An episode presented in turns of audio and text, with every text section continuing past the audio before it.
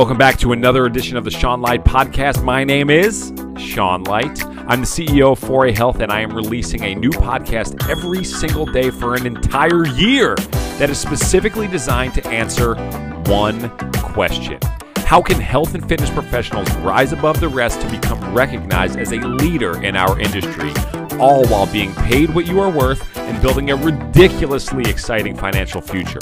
That is the question, and this podcast will give you the answers. What's up, everybody? Uh, today, today should be enjoyable, mainly because I've been listening to Christmas music all morning, and it is August 18th uh, when I'm recording this. I go through this like a couple times in the summer. I don't like to listen to Christmas music when we're really leading up to Christmas because uh, I think there's such a limited time where where Christmas music is like acceptable. Uh, for me, that's anywhere at any time after Halloween, so November first uh, through the New Year uh, is a full go for for Christmas music. I know that there's a lot of people that say wait till after Thanksgiving, but Christmas music is so good that why you know I want to extend it out. I want to give it a full two months, and then every once in a while over the summer. Uh, you know, we'll have like a day where it's a little chillier. It kind of feels like fall. Kind of feels like we're getting there.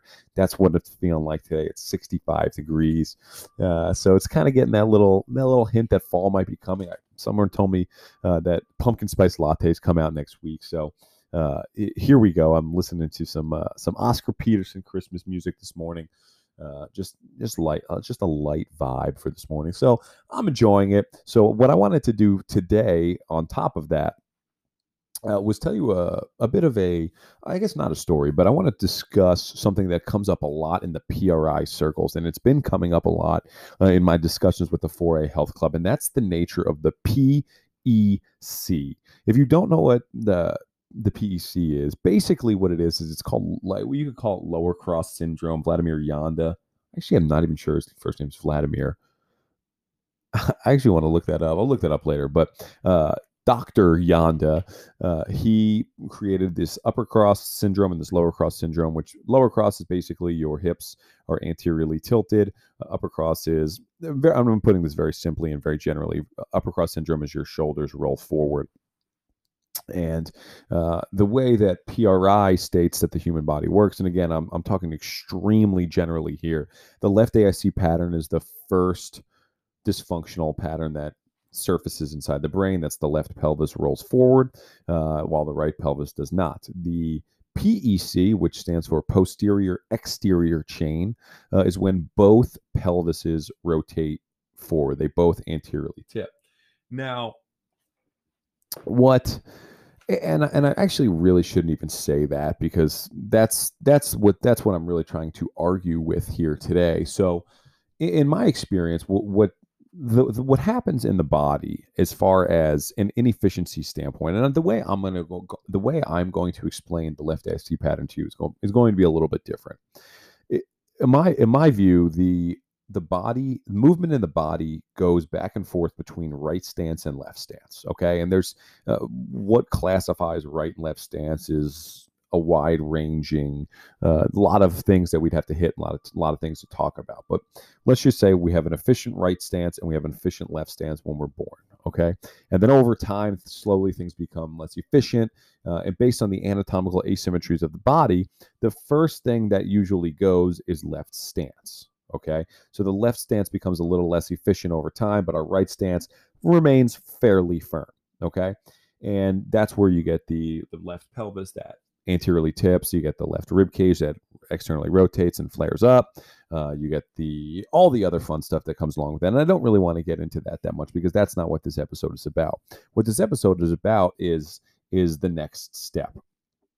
What people assume happens in the PEC pattern is that the right pelvis anteriorly tips forward. It's easier to digest the material that way. It's easier to to deduce what's actually going on. But you don't actually go from like a left AIC to a bilateral AIC to a PEC. You don't; those pelvis don't actually go there. What you get, what I like to call, I like to call it a nebulous of nothingness. You get into this world where you don't really have efficiencies of anything. When you're a PEC, you just have pathologies all over the place, and it's really it can be coming from all sorts of different areas. You don't really know what you're getting at. That's why you have to have a full comprehensive test. Uh, it's not so easy. It's it's it's it's nice for testing. It's nice for explanations when you talk about you know it being very cut and dry like that where it's left pelvis is forward okay now the right is for- forward too like i get that and i understand that but that's just not the way that the body works. It it, it just kind of floats in the middle of, of having uh, you know the right pelvis might anteriorly tip as well there you know a lot of things might happen. But a pec is this is what a pec is. You don't have left stance and you don't have right stance. That's it. It doesn't really have anything to do with the pelvis. Uh, left AIC to me is just is just an inefficiency of left stance. Uh, PEC is an inefficiency of both stance phases of gait. So what you need to do at that point is you need to find uh, you need to have a comprehensive test testing procedure that you can really go through all of the bullets and find what's what is causing that to happen, right? Is it going to be the right hamstring? Is it going to be the right abs? Is it the left lateral pterygoid? Is it the arches on your foot? Is it the heels on your foot? Is it the way do you have bunions? Like what is it that's actually causing that? And once you can find that out, that's when you start slowly backpedaling uh, into into you know into recovery and into restoration.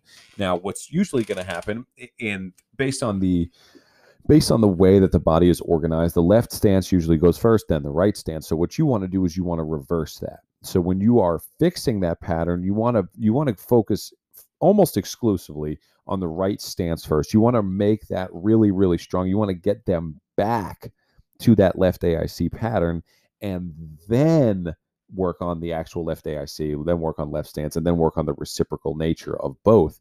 Uh, so this is this is really you know, I've, I've had the privilege of doing, of working as a lab assistant at many PRI courses uh, in the in the past, and it's an awesome experience. But when I go around to the to the lab rooms and help people out and see, you know, the different problems that arise uh, with new PRI trainers.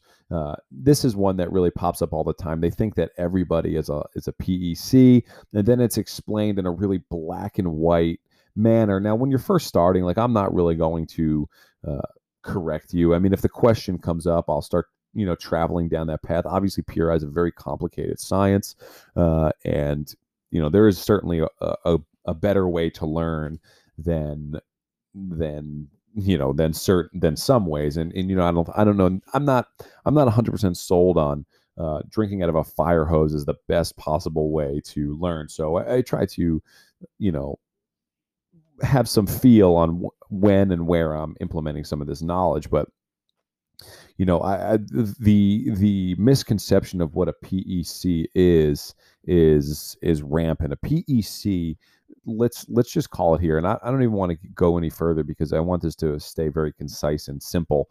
A pec is not having left stance or right stance. It is both stance phases of gait gone okay? And now we don't know what that entails.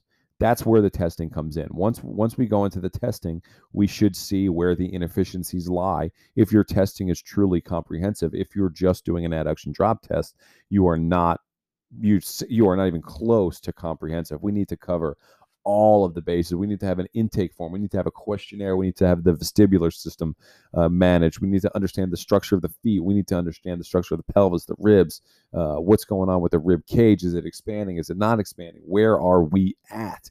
And once we have that, then we can start reversing, go to right, manage the right stance first, then manage the left stance, then work on reciprocating from them both. But please, please, please understand that the nature of this episode, if you don't take anything else from this episode, understand that a PEC is not left stance, it's not right stance, it's a nebulous of nothingness, and you have to find out where the efficiencies are and then work backwards. And that's where I'm going to stop before I just start complicating it myself. Ladies and gentlemen, have an awesome day.